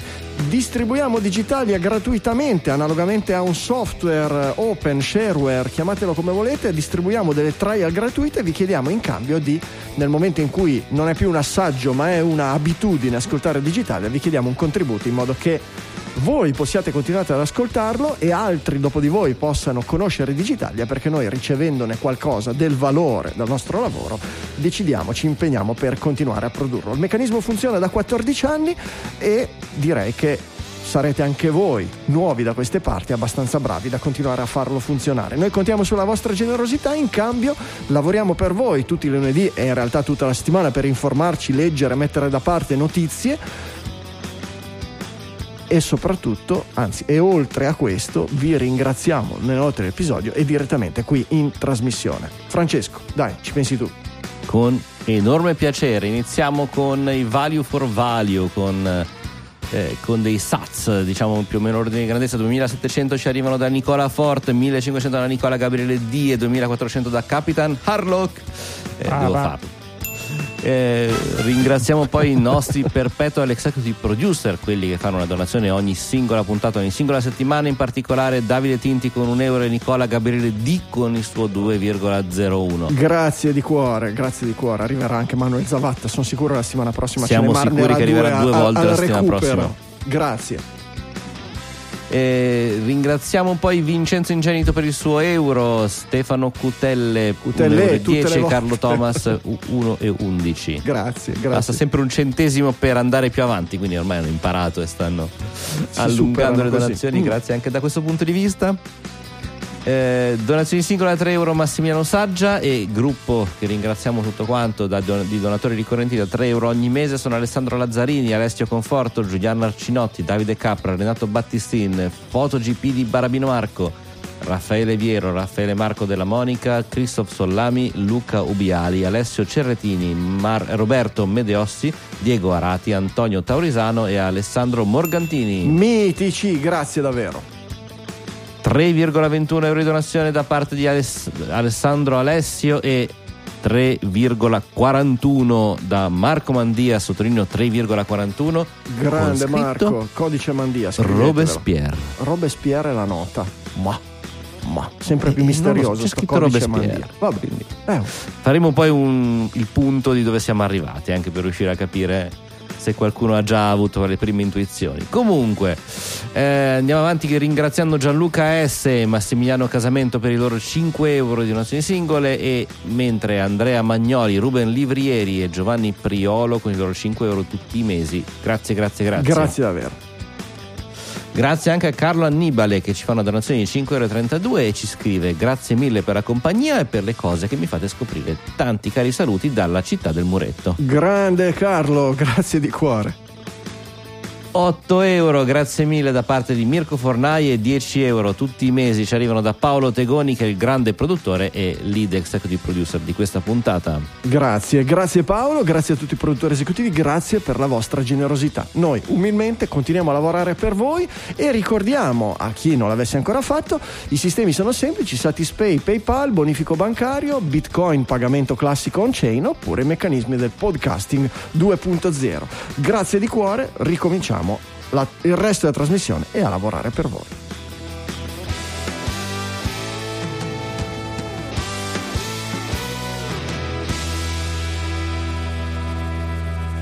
Avete visto la nuova interfaccia di Spotify? Io non sono utente Spotify, è solo è ristretta a alcuni utenti o è già pubblica in tutto il mondo?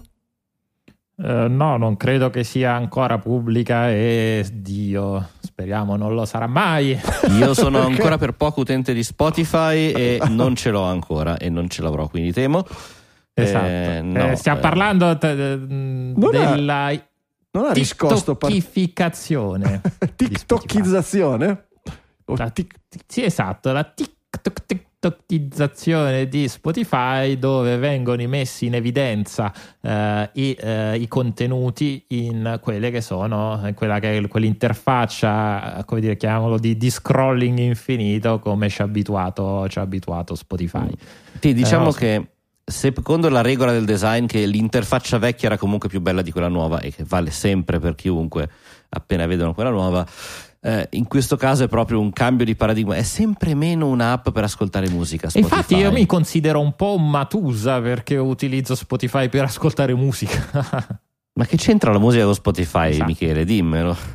No, ri- rientra in quello sforzo, ma in realtà non è un caso perché rientra in quello sforzo di Spotify di farti ascoltare meno musica possibile perché oggi il costo principale di Spotify è il pagamento dei diritti d'autore degli artisti, quindi già poco, eh, con cui non rie- con- e considerando il costo di Spotify non riesce a fare sufficiente soldi, metteteci poi gli investimenti non proprio azzeccati in passato e quindi l'obiettivo è massimizzare l'engagement minimizzando la quantità di musica che È, si ascolta. è una, è una- Comunque è sì. una missione di, di- di fallimento, eh, fallimento del modello di, di- di streaming della musica di Spotify fondamentalmente. Cioè sono, sono fondamentalmente Perlomeno quello di Spotify, esatto. ci Gli altri dicendo- player sono ancora lontani. Ci sta Eh, dicendo. sì, però gli altri, di altri player che fanno i soldi, non- adesso non so se i vari Deezer o Tidal facciano i soldi. Apple Music è un altro discorso perché ha altri capitali e quindi non ha bisogno di far profitti. Non so se qualcuno ci fa i soldi con la musica in streaming. Mm, mm. Sono, sono assolutamente d'accordo. Quindi facciamo bene a tenere la nostra collezione di CD fisici ben stretta. In, in Torneranno tutto le ciò- cassette. Esatto, in tutto ciò eh, Digitalia sono anni che cerca di farsi, sponsor- farsi prendere da Spotify come Gio- nuovi Joe Rogan, direi che oggi siamo avvicinati, praticamente il contratto è firmato dopo Esatto. quest'ultima uscita. Ma si sta scherzando ovviamente. Un saluto a Spotify che ci ascolta sempre. Se lo comprerà Microsoft, Spotify alla fine, o Google o Facebook, verrà integrato come, come- come Apple Music viene integrato dentro l'offerta di Apple, Apple Plus, e, e c'hai i video, i film, la musica, e la ginnastica e tutto quanto. È un po' dico peccato perché è una bella realtà europea comunque. No, no, ma certo, non c'è una realtà europea, ma non funziona. Cioè, si spende più di quello che guadagna. È una bella realtà europea, ma un paio di palle come Twitter che, alla fine dei conti tutti dicono eh, eh, eh, però alla fine Twitter nessuno è riuscito a farlo funzionare a farlo guadagnare. E purtroppo come diceva giustamente Michele alla fine dei conti capitalismo è quello che abbiamo e dobbiamo tenerci perché le alternative una valida nessuno è riuscito ancora a farcela vedere. Eh, allora se, se, se posso investire investire investire ma a un certo punto se non torna qualcosa indietro eh, non si può andare avanti all'infinito, su questo, su questo, non c'è dubbio. E a proposito di interfacce utente che cambiano, ma mh, non troppo per non scontentare, avete visto sul sito di Digitalia le novità, vi abbiamo messo con una lunga sessione di coding remoto, io e il buon Facconi abbiamo lavorato, cioè fondamentalmente ha fatto tutto Facconi e io dicevo sì, così, giusto, bravo. e esatto, tu guardavi da remoto. Esatto. E vi abbiamo messo, oltre alla trascrizione, che ora è anche ricercabile, per cui qualsiasi cosa abbiate sentito dire su Digitalia, se la cercate con termini più simili possibili a quelli che abbiamo detto, li trovate con la casellina di ricerca sul sito perché cerca nelle trascrizioni, almeno da sei episodi a questa parte, più indietro non siamo andati a creare le trascrizioni. E, e inoltre vi abbiamo aggiunto a fianco al player il, la copertina dell'episodio che quindi la, oltre a vederla nei podcast player che supportano le copertine singole per ogni episodio la, ve la trovate anche sul sito fresca fresca tutti i martedì mattina almeno potremmo dire che le intelligenze artificiali, questi sistemi di creazione delle immagini sono serviti a qualche cosa per migliorare almeno l'umore del martedì mattina, perché ovviamente cerchiamo di fare qualche cosa sempre nello stile digitaliano che sia semiserio, semidivertente e più o meno, ma non completamente fuori tema rispetto a quello che abbiamo detto durante la trasmissione. Uh, un ultimo argomento a scelta, che cosa vi piace? Che cosa vi piace? Quello della Volkswagen, la pizza di Aranzulla? Non la pizza di Aranzulla, per favore. okay. Tim Cook che ha detto, nuovo report, pare che eh, il team di design di Apple volesse ritardare l'uscita degli occhialazzi VR eh, di uno o più anni perché il prodotto non è pronto finché non è gestibile, indossabile come un normale paio di occhiali, pare che Tim Cook abbia forzato la mano e abbia detto si fa adesso, anche se voi pensate che non sia pronto, datevi una mossa e cerchiamo di accelerare. Si parla di 3.000 dollari di eh, prezzo, eh, pensano di venderne circa un milione di unità durante il primo anno e, e, sta, uh. e stanno preparando un marketing blitz per il prodotto più avanti nell'anno. Si gioca alla sedia, Tim, mm. Tim Cook qui sopra, Francesco.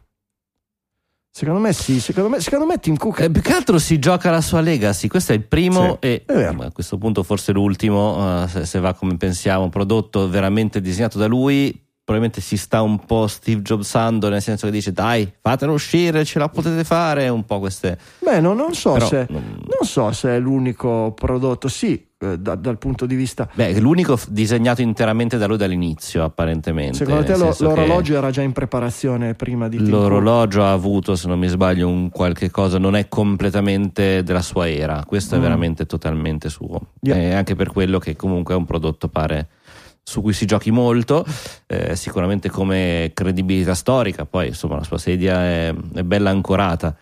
Um, Ma secondo me lui non... Vedremo, io... Ecco, secondo me sta preparando, la, sta preparando, la, fuga Tim Cook. Credo che da, da, da, da come l'ho visto nelle ultime, nelle ultime uscite non lo so, no, non lo vedo, non l'ho mai visto particolarmente entusiasta perché non è mai stato un uomo di facili entusiasmi, però anche dalle mezze parole che sono uscite nelle interviste, non lo so, mm, secondo me ha, ha, realizzato che il suo fondo pensione è abbastanza spesso, è abbastanza solido e dice ma chi me lo fa fare mi, mi, mi levo dalle scatole, quindi probabilmente vuole... È solo che l'aveva messo tutta una Silicon Valley Bank, quindi adesso deve cominciare. sì, per ma... quello che ci tiene che escano. ma tanto Biden gli ha detto non ti preoccupare Tim, il tuo portafoglio te lo, te lo salvo io, ti... vieni, vieni, che ti apriamo esatto. la cassa e qui, non ti preoccupare. Comunque Mm. Il fatto che escano o non escano, ma un milione di pezzi a 3.000 euro. La vedi dura. Ci, eh? voglio, ci voglio, credere. Oh, Apple, eh, Apple, la, milione... la, comunità di sviluppatori appassionati, secondo me, ci arrivi. Mm. Eh. Un milione di, un milione di, di, di utenti per, per, il, per Apple non sono, non sono una cifra gigantesca.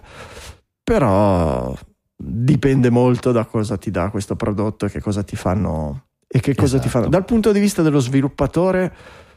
Eh, devono, devono sedurti molto oggi e farti credere in qualche modo che eh, ci sia un'ondata di, tra virgolette, benessere come c'è stato solo con iPhone nel primo periodo. Eh, per cui no, possibilità per tutti, non solo per i giganti di competere, gente che diventa non dico ricca, ma che comunque si mantiene sostanziosamente o si, si riesce a mettere su un piccolo studio, una piccola professione semplicemente con quello. Questa magia che è andata piano piano svanendo sul mondo iPhone con pochi che resistono, non si è mai ripetuta né col tablet né con l'orologio, mm. nonostante le promesse di Apple.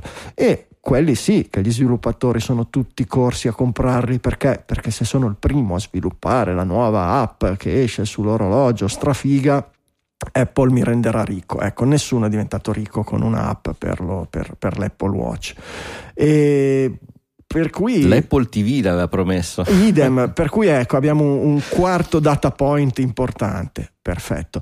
Per cui io, boh, di trovare un milione di sviluppatori che credano che questi occhiali qui possano ripetere il, boom del telefono e aprire frontiere nuove di lavoro, dovrà essere molto convincente. Dovrà essere molto convincente. Mm Vediamo, vediamo. Anche perché in, in, questo momento una tecnologia che sta attirando l'attenzione delle persone che vogliono diventare ricche c'è già e si chiama LLM barra intelligenza artificiale. Oggi tantissimi mm. imprenditori mm. sono focalizzati sullo Vero. sviluppo di prodotti, stanno mettendo capitali lì. Avere due tecnologie comp- competitive, ma di cui una magari un po' meno solida, un po' più indietro di cottura a livello di mercato quando c'hai chat, chat GPT okay. che ti fa 100 milioni di eh, utenti nel, nel, nei primi mesi, ecco, diventa più complesso.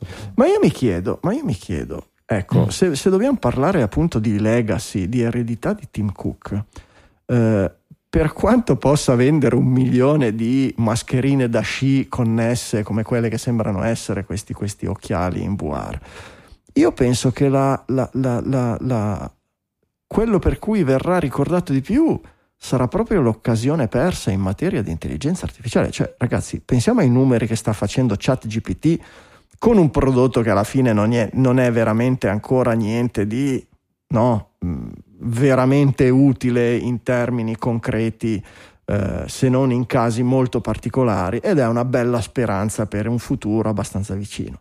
Però ragazzi, questi sono partiti da zero. Tim Cook da quanti anni oramai? 7, 8 anni, eh, ha un dispositivo, ne ha infilato una copia in, nella tasca di ognuno di eh, centinaia di milioni di persone in giro per il mondo. Sto parlando di Siri. Pensate a Siri, a quello che è, a quello che è sempre stato e a quello che non è mai riuscito a essere. E immaginatevi un Siri con anche solo le capacità, cioè ChatGPT eh, supera Siri un di un miliardo di volte. E com'è possibile che Tim Cook abbia perso un'occasione del genere con una base già installata, già pronta di persone che è una roba? O alla prossima, di solito Siri evolve da un anno all'altro, no?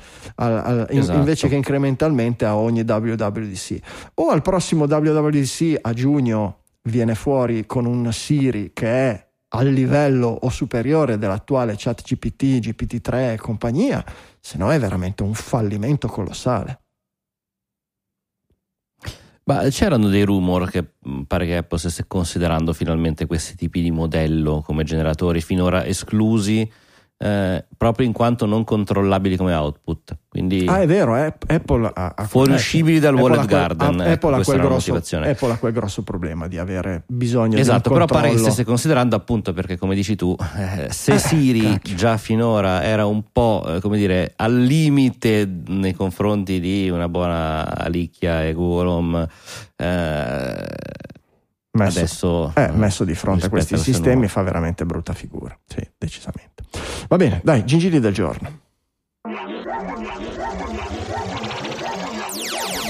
Signore e signori, i gingilli del giorno.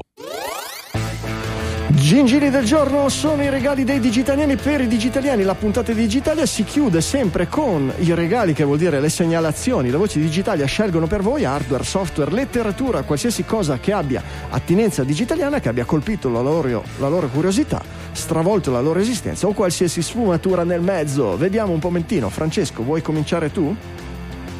Molto molto volentieri. Allora, parlavamo giustamente di Spotify e compagnia e uno dei miei problemi, parlo personalmente, più grandi è la discovery di nuova musica, perché eh, gira che ti rigira, ma anche se parto da qualcosa, eh, poi mi riportano sempre sulla stessa, sempre a casa. E, mh, sempre con gli stessi quattro pezzi. Allora, eh, probabilmente molti di voi avranno visto in libreria, qualcuno ce l'ha anche nella propria libreria casalinga, quei classici libroni con scritto 1001 album che devi assolutamente ascoltare prima di morire, e comunque contengono generalmente delle ottime idee. Il mio gingillo è 1001albumsgenerator.com, eh, un sito completamente gratuito che eh, di fatto ha il database di uno di questi libri e eh, crea randomicamente per ogni utente un'esperienza di ascolto di questo libro, scegliendo ogni giorno, eh, nei soli giorni feriali, si può impostare anche per i weekend, un nuovo disco. Ti, pone, ti porta direttamente il link al tuo servizio di streaming preferito, che può essere Spotify, Apple Music, eccetera e eh, il giorno dopo te ne propone un altro e ti chiede di valutare con semplicemente delle stelline da 1 a 5 il disco precedente grazie al quale poi ti crea una tua eh, come dire una tua classificazione per genere ti dice ma sì il rock anni 70 ti piace mentre la techno anni 90 un po' meno e così via. Eh, molto molto carino, soprattutto perché veramente con questa idea, eh, con poca fatica ogni giorno si ha un album diverso, un album innanzitutto diverso da ascoltare ed è un modo per farsi un po' di cultura, discovery, in alcuni casi dire oh quant'è che non l'ascoltavo, in altri casi dire ah cavolo però questa, mm, bello, oppure mm, ma no. 1001albumsgenerator.com non serve neanche niente per registrarsi perché si mette la mail e ti crea un link, ti lo salvi nei bookmark e via. Grazie, grazie Francesco. Michele, sei pronto? Allora, se avevate bisogno di qualcosa di nuovo da self-hostare, il, uh, una delle ultime cose che ho installato. Michele non si distingue mai, è il self-hostatore compulsivo. Seriale, esatto. E se avete se, se tra i pochi servizi che vi sono rimasti, magari c'è ancora If This Then That o Zapier, c'è questo NA10 eh, che fa più o meno questo. Quindi è un orchestratore, avete eh, tutto eh, un paio di centinaio di, connet- di, connettori che comunque sono meno di quelli di Zapier e credo anche quelli di Then That però ovviamente il fatto di averlo sul vostro serverino che magari copre quei servizi che utilizzate eh, che magari non sono 5000 ma che utilizzate più spesso quindi Slack ce l'ha eh, Trello ce l'ha Notion, uh, Notion ce l'ha eh, con la, tutta la possibilità di personalizzare qualcosa che appunto avete sul vostro server che comunque è più aperto c'è anche la possibilità di scaricare caricare dei blueprint di ricette nel momento in cui non volete stare a creare il vostro, il vostro flusso, ecco, secondo me è una bella, una bella, alternativa ed è un bel modo di eh, passare ore a smanettare con le API di questi, di questi servizi appunto con un Docker si parte in, in, pochissimi, in pochissimi, minuti eh, ovviamente eh, meglio se avete un dominio perché poi tutte le chiamate delle API riescono a tornare sul vostro computer anche se poi in realtà c'è tutto un sistema di tunneling che eh, vi permette di ehm, se avete dei problemi di appunto di utilizzare il loro, il loro sistema di tunneling. È gratuito nel momento in cui siete sul vostro servidore di casa, se poi lo volete portare in azienda, ecco magari in quel caso dovete pagare qualche cosina, lo trovate su n8n.io.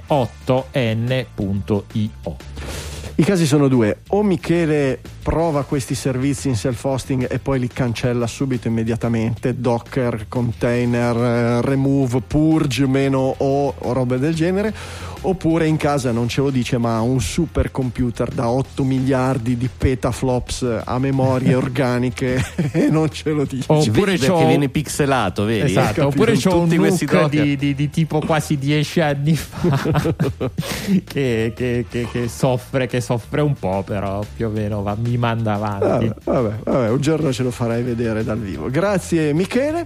Abbiamo parlato di Siri e di chat GPT questo è un gingillo rotto un gingillo Gillus Gingillus fractus, eh, se vogliamo mantenere la, la- la- la dicitura latina. Eh, vi piacerebbe rimpiazzare Siri con chat GPT? Sarebbe una bella, una bella idea. Ebbene, qui avete un gingillo, una pagina che è un progetto GitHub eh, che vi permette di farlo semplicemente installando un eh, come si chiamano? Una, una macro, come si chiamano i comandi quelli di, eh, quelli di iOS? Le, le- le- in italiano hanno il nome Shortcut. gli shortcut, perfetto, perfetto, uno shortcut, proprio quelli. Eh, si chiamano semplicemente comandi nella versione in italiano, se non ricordo male. Ehm, lo installate, vi chiede la API key eh, di eh, OpenAI che generate tranquillamente e gratuitamente sul sito di OpenAI, dopodiché vi permette di dire a Siri e Siri eh, ChatGPT, ad esempio, e Siri vi permette di parlare direttamente, di interrogare ChatGPT.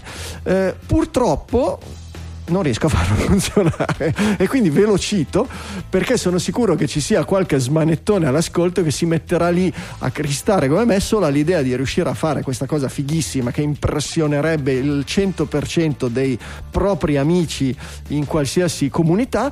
Eh, int, da quello che ho provato a capire molto velocemente nella mezz'ora prima della trasmissione, credo che sia semplicemente un problema di ehm, localizzazione. Credo che funzioni con la, se si mette l'interfaccia del sistema in inglese e nel momento in cui è in italiano, per qualche motivo di, di- di strana compatibilità delle stringhe, di robe del genere, non funziona. Però potrei sbagliarmi. Provateci, io ci proverò ancora. Se volete, ci sentiamo sul nostro Slack e ne parliamo. Digitalia.fm slash Slack, ve la ricordo, colgo l'occasione, la chat multicanale di Digitalia, eh, dove parliamo di tutte queste belle cose, di tutto quello che abbiamo parlato in trasmissione e anche di quello che vorreste, di cui vorreste che parlassimo nelle prossime puntate.